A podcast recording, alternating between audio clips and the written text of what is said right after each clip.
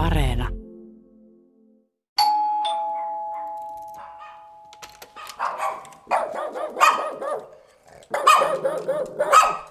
Tässä on Hertta ja tämä on Rauha. He ovat Tiipetin spanieleita, kolmevuotiaita, iloisia, seurallisia ja söpöjä lemmikkikoiria. Heidän elämänsä on sanalla sanoen yltäkylläistä. He juovat maailman parasta vesijohtovettä ja noudattavat tasapainoista ruokavaliota. Hertta ja Rauha harrastavat liikuntaa ja pääsevät hammaslääkäriin, kun heidän hampaissaan on hammaskiveä. Itse asiassa heillä menee paremmin kuin miljardeilla ihmisillä. Toisin kuin 40 miljoonalla amerikkalaisella, Rauhalla on terveysvakuutus, joka kattaa hänen sairaalakulunsa. Kun Rauha sairastui kesällä suolistotulehdukseen, hän vietti kaksi yötä yliopistollisen eläinsairaalan teho-osastolla Helsingissä ja sai laadukasta hoitoa. Hertalla on puolestaan distichiasis. Tämän viheliäisen vaivan takia hänen silmäripsensä kasvavat sisäänpäin ja viiltävät ikäviä haavoja silmämunaan. Hertta on tiettävästi ensimmäinen suomalaiskoira, jonka silmäluomia on korjattu botoksilla. Siis sillä samalla aineella, jota käytetään plastiikkakirurgiassa ryppyjen hoitoon. Vuosien varrella Hertan sairaalakuluihin on uponnut rahaa yli 6000 euroa.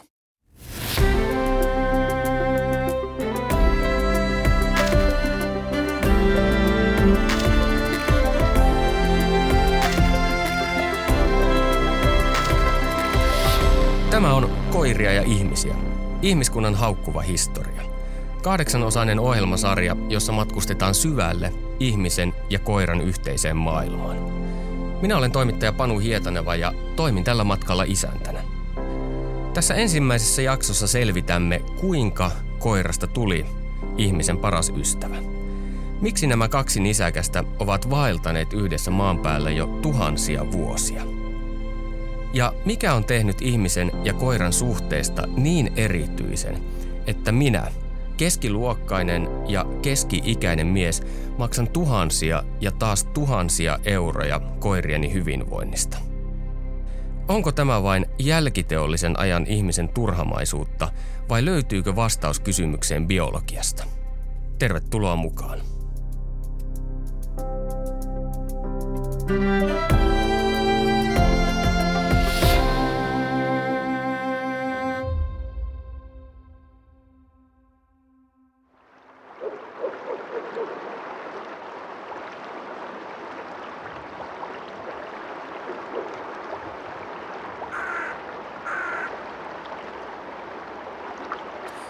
Matkustetaan aluksi ajassa taaksepäin ja mennään Etelä-Ranskaan.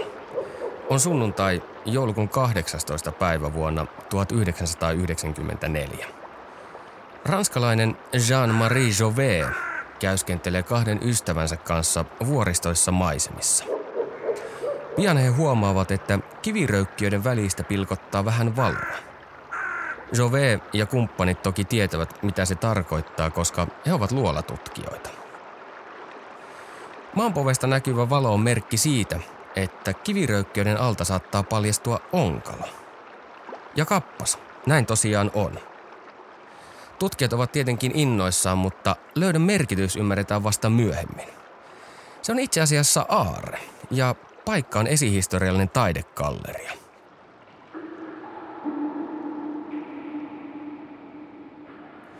Myöhemmin kiviröykkiön alta löytynyt luola nimettiin Javeen luolaksi löytäjänsä mukaan.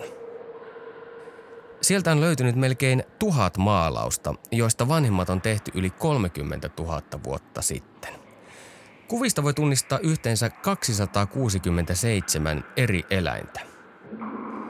Niissä on leijonia, hevosia, peuroja, mammutteja, taistelevia villisarvikuonoja, mutta ei ensimmäistäkään koiraa. Ei yhtä ainutta. Sen sijaan luolan lattiasta löytyy jalanjäljet. Tutkijat ovat päätelleet, että ne kuuluivat pienelle pojalle, joka oli Kromagnonin ihminen, siis nykyihmisen varhainen muoto. Jälkeen koosta on puolestaan päätelty, että poika oli korkeintaan kymmenvuotias. Mutta jalanjälkien vierestä löytyy myös pienet tassunjäljet, jotka kuuluivat todennäköisesti koiralle. Pojalla oli mukanaan luolassa palava soihtu, joka jätti nokijälkiä seiniin.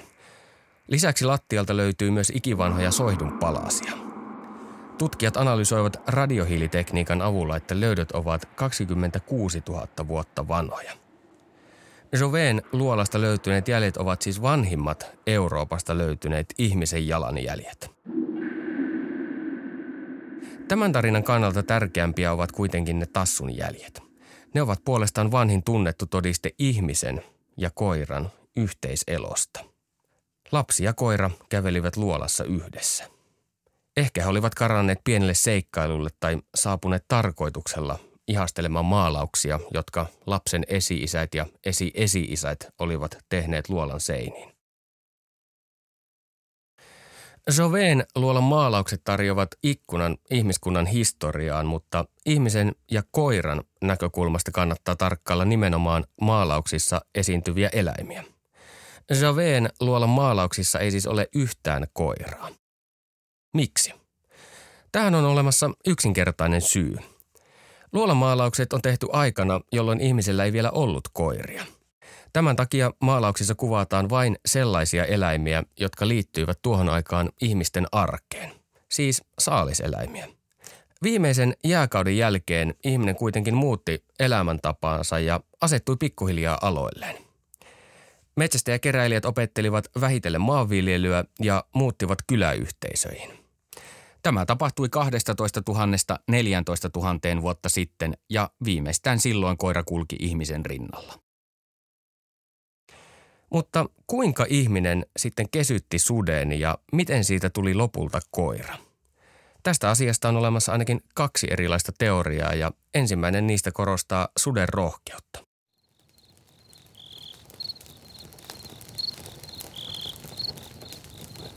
Tehdään seuraavaksi matka kivikaudelle. 10 000 vuoden taakse, aikaan, jolloin ihminen teki työkalunsa pääasiassa kivestä, puusta ja luusta. Kuvitellaan tarina, joka kuvaa suden kesyntymistä. Laumasta on karkotettu susi emo ja sen pentu katselevat turvallisen matkan päästä ihmisiä, jotka istuvat nuotion ääressä ja käristävät avotulella villihevosen lihaa. Emon vatsassa kurnii, koska se ei ole syönyt moneen päivään. Kun ihminen on järsinyt hevosen luun ympäriltä viimeisetkin lihasuikaleet, hän heittää luun metsään kauas pois leiristä. Samassa paikassa on muutakin ihmisruuaksi kelpaamatonta. Nahanpaloja, sisälmyksiä ja jänteitä. Emo ja pentu on karkotettu aiemmin laumasta, koska emo ei noudattanut sen tiukkoja sääntöjä. Se yritti varastaa pennulle lihapalan ja rikkoi samalla lauman arvojärjestystä. Se oli paha virhe, josta seurasi rangaistus. Karkottaminen. Nyt käristyvän lihan tuoksu kantautuu susiemon sieraimiin. Se ei kuitenkaan uskalla lähestyä nuotiopaikkaa, mutta metsään heitetyn luun se pystyisi ehkä hakemaan kenenkään huomaamatta. Tai pakko sen on ainakin yrittää. Emo kerää rohkeutta ja alkaa ryömiä kohti luuta. Vielä kymmenen metriä. Enää viisi. Kohta se on perillä. Yhtäkkiä puinen seiväs kuitenkin lävistää suden vatsan. Emo kuolee. Mutta pentu ei osaa pelätä, kun emon tappanut ihminen ottaa sen syliinsä. Pentu ei vastustele, vaan painaa päänsä vasten ihmisen rintakehää. Tuoksu on tuttu. Ihminen on pukeutunut susiturkkiin, jonka pehmeys ja haju muistuttavat emosta. Pennun on itse asiassa hyvä olla. Ihmiset käyvät illalla nukkumaan, mutta antavat pennulle vielä lihakimpaleen, jonka se hotkaisee nälissään. Kun ihmiset seurana päivänä sitten jatkavat matkaansa, pentu alkaa seurata heitä. Näin tapahtuu päivästä toiseen. Tällä tavoin rohkean susiemon pennusta tuli osa ihmisyhteisöä. Ihmiset kasvattivat sitä itselleen vararavinnoksi, jonka voisi pahan paikan tullen tappaa ja syödä. Myöhemmin porukkaan liittyy kuitenkin toinen susi, tällä kertaa naaras, ja lopulta nämä kaksi sutta saavat pentuja. Nämä pennut puolestaan tottuvat heti ihmiseen ja ovat jo heti syntyessään kesympiä kuin vanhempansa.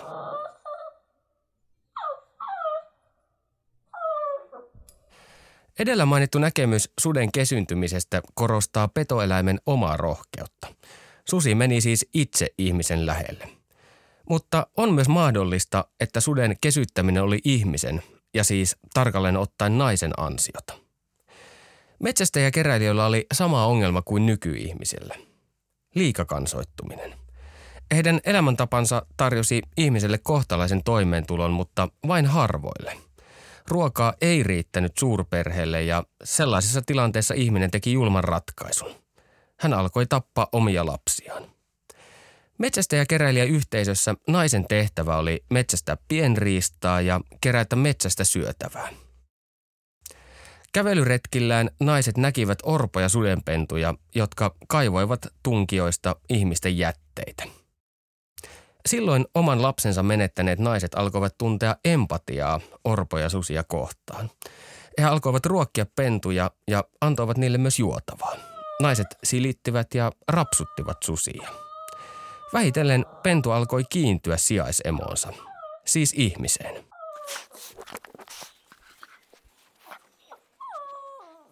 Omien lapsien tappaminen on sanoin kuvaamattoman julmaa. Mutta historian saatossa ihminen on kuitenkin osoittanut kykynsä hirveyksiin, joten ajatus ei ole mahdoton. On siis hyvinkin mahdollista, että lapsensa menettäneet äidit adoptoivat pennuista itselleen lemmikkejä ja hoitivat niitä kuin omia lapsiaan. He ruokkivat, imettivät ja pitivät pentuja sylissään, eli suden pentu siis ruokki lapsensa menettäneen naisen inhimillisiä tarpeita. Mutta tämä eläin oli edelleen susi, ei koira. Mikä sitten erottaa koiran ja suden toisistaan? Lyhyt vastaus tähän kysymykseen on neljä promille. Koiran ja harmaasuden geeniperimä on 99,96 prosenttisesti sama. Yleisesti ajatellaan, että koira polveutuu sudesta, ja nimenomaan harmaasudesta. Osa tutkijoista kuitenkin korostaa, että koira on pikemminkin suden serkku. Tätä tilannetta voi hahmottaa vertailemalla ihmistä ja simpanssia. Keski-Afrikan sademetsissä elävät simpanssit eivät ole ihmisen esi-isiä, vaan pikemminkin juuri serkkuja. Heillä on siis yhteinen esi-isä. Sama pätee myös koiran ja suteen, joilla on yhteinen esi-isä. Mutta miten sudesta sitten tuli koira? Vastaus löytyy evoluutiosta. Kun ihmisten seuraan lyöttäytyneet sudet saivat jälkeläisiä, ihmiset valitsivat pennuista kilteimmät yksilöt ja risteyttivät ne keskenään. Vähitellen susimaiset piirteet alkoivat kadota pennuista ja tilalle tuli ominaisuuksia, jotka näkyvät nykypäivän koirissakin. Ensiksi sudesta tuli niin kutsuttu alkukoira. Vähitellen eläimen ulkonäkö kuitenkin muuttui lisää, samoin sen käyttäytyminen. Se ei rakentanut enää itselleen pesää, vaan asettui asumaan ihmisen kanssa samaan paikkaan. Alkukoira ei myöskään pyydystänyt enää omaa ruokaansa, vaan tyytyi pelkästään ihmisen jätteisiin. Samalla se hylkäsi suden päivärytmin. Alkukoira nukkui yöt ja valvoi päivät, kuten ihminen. Ja kun kehitys jatkui, alkukoirasta tuli lopulta oikea koira. Mutta milloin tämä kaikki tapahtui? Milloin ensimmäiset koirat tallustelivat maan päällä? Vastausta tähän ei tiedetä ja tutkijoiden arviot asiasta vaihtelevat. Vanhimmat koiraan viittaavat fossiilit ovat jopa 36 000 vuoden takaa, mutta on hyvinkin mahdollista, että koira ja susi eriytyvät jo paljon aiemmin. Mutta millaisia muutoksia sudessa tapahtui, kun se kesyntyi? Vuonna 1959 Neuvostoliitossa tehtiin koe, joka antaa vastauksia tähän kysymykseen. Tuolloin asialla oli Dmitri Beljajev niminen neuvostotiedemies. Hän oli geneetikko, eli siis kiinnostunut siitä, kuinka erilaiset ominaisuudet periytyvät sukupolvelta toiselle. Beljajev työskenteli Novosibirskissä, Siperiassa, jossa hän aloitti kokeen turkistarhattavilla hopeaketuilla. Beljajev halusi kokeen avulla selvittää, kuinka nopeasti villieläimen voi kesyttää. Ennen kokeen alkua ketut suhtautuivat ihmisen vihaisesti tai pelokkaasti. Beljajev valitsi kettujen joukosta kesyimmät yksilöt, siis sata naarasta ja 30 urosta ja risteytti ne keskenään. Kun nämä ketut saivat pentuja, Beljaev valitsi niistä taas kesyimmät ja risteytti ne keskenään. Pian tapahtui jotain todella yllättävää. Aggressiivisuus katosi ketuista kolmen sukupolven kuluttua. Kun neljäs sukupolvi syntyi, ketut heiluttivat jo häntiään nähdessään ihmisen. Kuudennessa sukupolvessa oli jo kettuja, jotka innostuivat vielä enemmän ihmisen seurasta. Ne vinkuivat ja nuolivat kättä. Beljaajevin tarkoitus oli alun perin vaikuttaa jalostuksella vain kettujen käyttäytymiseen, mutta pian muutokset alkoivat näkyä myös niiden fysiologiassa ja ulkomuodossa. Ketut alkoivat esimerkiksi lisääntyä nopeammin. Yleensä ketut saavat poikasia vain kerran vuodessa, mutta nyt osa sai vuosittain kaksi poikuetta. Lisäksi kettujen turkkiin ilmestyi valkoisia pilkkuja ja monilla pennuilla oli luppakorvat. Muutokset alkoivat näkyä myös niiden luustossa. Kettujen kallo leveeni ja jalat, häntä, kuono ja yläleuka lyhenivät. Tänä päivänä monet tutkijat ovat sitä mieltä, että Beljaajevin tarhakettukoe on nopeutettu esimerkki suden kesyntymisestä. Esi-isämme toimivat siis kuin Beljaajev. He risteyttivät kilteimmät susiyksilöt keskenään ja lopulta syntyi uusi laji, siis koira. Koiran historiassa on useita kysymysmerkkejä. On mahdollista, että ihminen kesytti koiran useita kertoja eri paikoissa ja eri aikaan. Yksi asia on kuitenkin varmaa. Ihmisen ja koiran suhde tiivistyi, kun he alkoivat metsästää yhdessä. Molemmat toivat yhteisille metsästysretkilleen parhaan osaamisensa. Koira haistoi saaliseläimen ja jahtasi sen näännyksiin tai ajoi umpikujaan. Ihmisen tehtäväksi jäi tappaminen.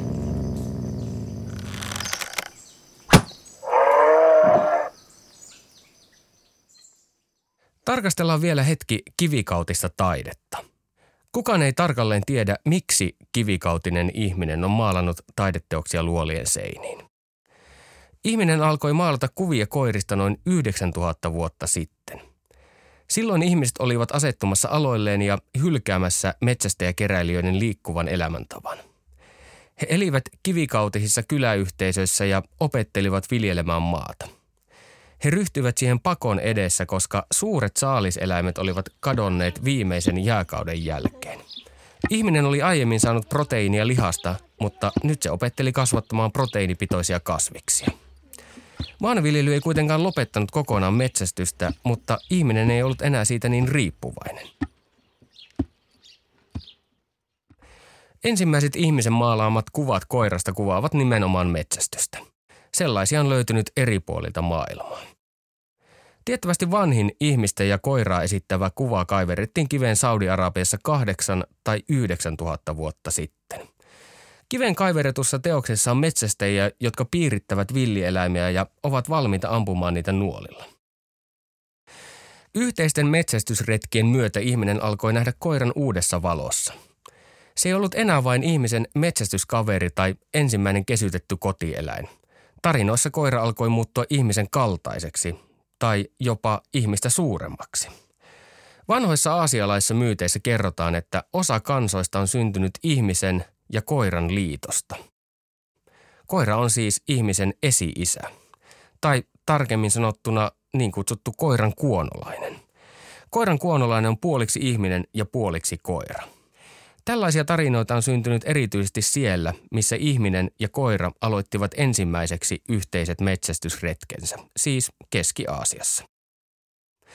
Keski-aasialaisten tarinoiden mukaan moni klaani, heimo tai kansa on saanut alkunsa ihmisnaisen ja koirankuonolaisen liitosta. Näin ajattelevat esimerkiksi kasakit, mongolit, uikuurit ja kirkiisit. Vanhan kirkisitarinan mukaan kaani – siis korkearvoinen sotapäällikkö, saapui 40 naisen kanssa leiriin, joka oli typötyhjä. Ainoa elomerkki koko paikassa oli yksinäinen punainen koira. Tyhjästä leiristä löytynyt punainen koira osoittautui sitten varsin viriiliksi eläimeksi. Vuoden kuluttua leirin väkiluku oli nimittäin jo kaksinkertaistunut, koska koira ja leiriin saapuneet naiset olivat saaneet jälkikasvua. Tästä alkoi tarinan mukaan Kirkiisi kansan historia. He polveutuvat yksinäisestä punaisesta koirasta ja näistä 40 naisesta. Nimensä kirkiisit ovat saaneet kirkiisin kielen ilmaisusta kirkgiis, joka tarkoittaa siis naista. Siirrytään kansanperinteistä takaisin oikeaan elämään. Kun ihmiset oppivat viljelemään maata, he alkoivat liikkua ja laajentaa elinpiiriään. He menivät sinne, missä on paras viljelymaa. Ihminen kuljetti mukanaan tietenkin myös koiraa. Se auttoi metsästämään ravintoa ennen kuin ensimmäinen sato valmistui. Ihminen ja koira siis valloittivat yhdessä uusia alueita. Tutkimusmatkailijat luottivat koiran apuun vielä muutama sata vuotta sitten ja samasta syystä kuin kivikauden ihminen. Koira auttoi metsästämisessä. Koiraa tarvitsi myös 1700-luvulla elänyt brittiläinen tutkimusmatkailija James Cook, joka teki kolme tutkimusmatkaa Tyynelle merelle. Retkillä oli laivan miehistön lisäksi mukana myös koiria. Kukin ansiosta eurooppalaiset saivat uutta tietoa kaukaisista ihmisistä, eksoottisista kasveista ja eriskummallisista eläimistä. Cook löysi muun muassa Havain ja uudet hebridit, jotka tunnetaan nykyään nimellä Vanuatu. Vuonna 1770 Kukin retkikunta saapui Australiaan. Tutkimusretkeilijöillä oli mukanaan useita koiria, mutta raskaasta merimatkasta selvisi elossa vain kaksi vinttikoiraa. Vinttikoirien oli tarkoitus pyydystää merimatkan aikana nälkiintyneille ihmisille villieläimiä ja siinä ne myös onnistuivat. Kukin retkikunnan koirat olivat tiettävästi ensimmäiset vinttikoirat, jotka pyydystivät Australiassa vombatteja ja kenguruita. Kukin tarina on esimerkki siitä, kuinka koira on levinnyt ympäri maailman. Se on kulkenut ihmisen mukana paikasta toiseen, mantereelta mantereelle. Koira on siis valloittanut ihmisen kanssa uusia alueita jo vuosituhansien ajan, mutta aina yhteinen matka ei pääty edes kuolemaan. Syksyllä 2010 kansanedustaja ja entinen piispa Ilkka Kantola alkoi ajaa lakialoitetta, joka olisi kieltänyt koirien tuomisen hautausmaalle – Koirat olivat kuitenkin aiheuttaneet päänvaivaa kirkon miehille ja naisille jo aiemmin. Evankelisluterilainen kirkko pyysi edellisenä vuonna sisäasiaministeriötä selvittämään, voitaisiinko koirien pääsy hautausmaalle kieltää. Historian valossa tällainen ajatus kuulostaa oudolta. Ihminen on näet ottanut koiran mukaansa hautausmaalle tai itse asiassa hautaan jo tuhansia vuosia sitten. Merkittävin koiran ja ihmisen yhteinen hautalöytö tehtiin vuonna 1914. Silloin tutkijat loihivat basalttikiveä Oberkasselissa, joka on nykyään Bonnin esikaupunkialuetta Saksassa. Kesken työn tohinan he huomasivat kivien seasta jotain kiinnostavaa. Tarkempi silmäys osoitti, että maanpovesta pilkotti luita – Tutkijat ehtivät pelastaa hautalöydön parahiksi ennen kuin ensimmäinen maailmansota alkoi, mutta sen takia luita analysoitiin tarkemmin vasta vuosien päästä. Vuonna 1919 sitten selvisi, että kyseessä oli kivikautinen hauta. Luut kuuluivat kahdelle kivikautiselle ihmiselle ja sudelle. Tai niin ainakin luultiin. Luita alettiin tutkia uudestaan 1970-luvulla, kun DNA-tekniikka tarjosi uusia mahdollisuuksia niiden analysointiin. DNA-tutkimus tarjosi lisätietoa haudatuista ihmisistä. He olivat noin 40-vuotias mies ja 25-vuotias nainen. Suurempi uutinen liittyy kuitenkin eläimen luihin, koska se ei ollutkaan susi. Eikä edes esikoira, suden ja koiran välimuoto. DNA-testi paljasti sen olevan aivan tavallinen koiranpentu, joka oli kuollut nuorena. Se sai nimekseen Bon Operkasselin koira ja tämä koira on varhaisin ihmisen kanssa haudattu eläin. Sillä on ikää 14 500 vuotta. Kivikaudella ihmisten ja koirien hautaaminen samaan hautaan oli hyvin yleistä. Mutta miksi koiria sitten haudattiin ihmisen mukana? Ehkä vastaus löytyy uskonnosta. Kivikauden ihmiset olivat animisteja. Ja animistisen maailmankuvan mukaan kaikilla olioilla on sielu. Yhtä lailla puilla, kivillä, ihmisillä kuin eläimilläkin. Lisäksi kivikauden ihmiset uskoivat, että maailmassa on lukematon määrä erilaisia henkiolentoja. Von Operkasselin koiran ja sen kanssa haudattujen ihmisten päälle oli ripoteltu punakivijauhoa. Kyseessä on saattanut olla rituaali, jonka tarkoitus on ollut turvata vainajien matka tuon puoleiseen. Toki punaiselle jauholle voi olla maallisempikin selitys, mutta sitä ei vain tiedetä. Yhtä kaikki, koira oli ihmisen läheinen kumppani jo kivikaudella. Oli siis luontevaa, että kumppanit, ihminen ja koira, lähtivät maan päältä yhtä matkaa tuon puoleiseen. Saattoihan tuonelassakin olla käyttöä kaverille, jonka kanssa voi metsästää. Palataan vielä kerran Bon Operkasselin koiraan, joka ei ole saanut vieläkään levätä rauhassa. Sitä alettiin tutkia uudestaan 2000-luvun toisella vuosikymmenellä ja vuonna 2018 siitä selvisi jälleen jotain uutta.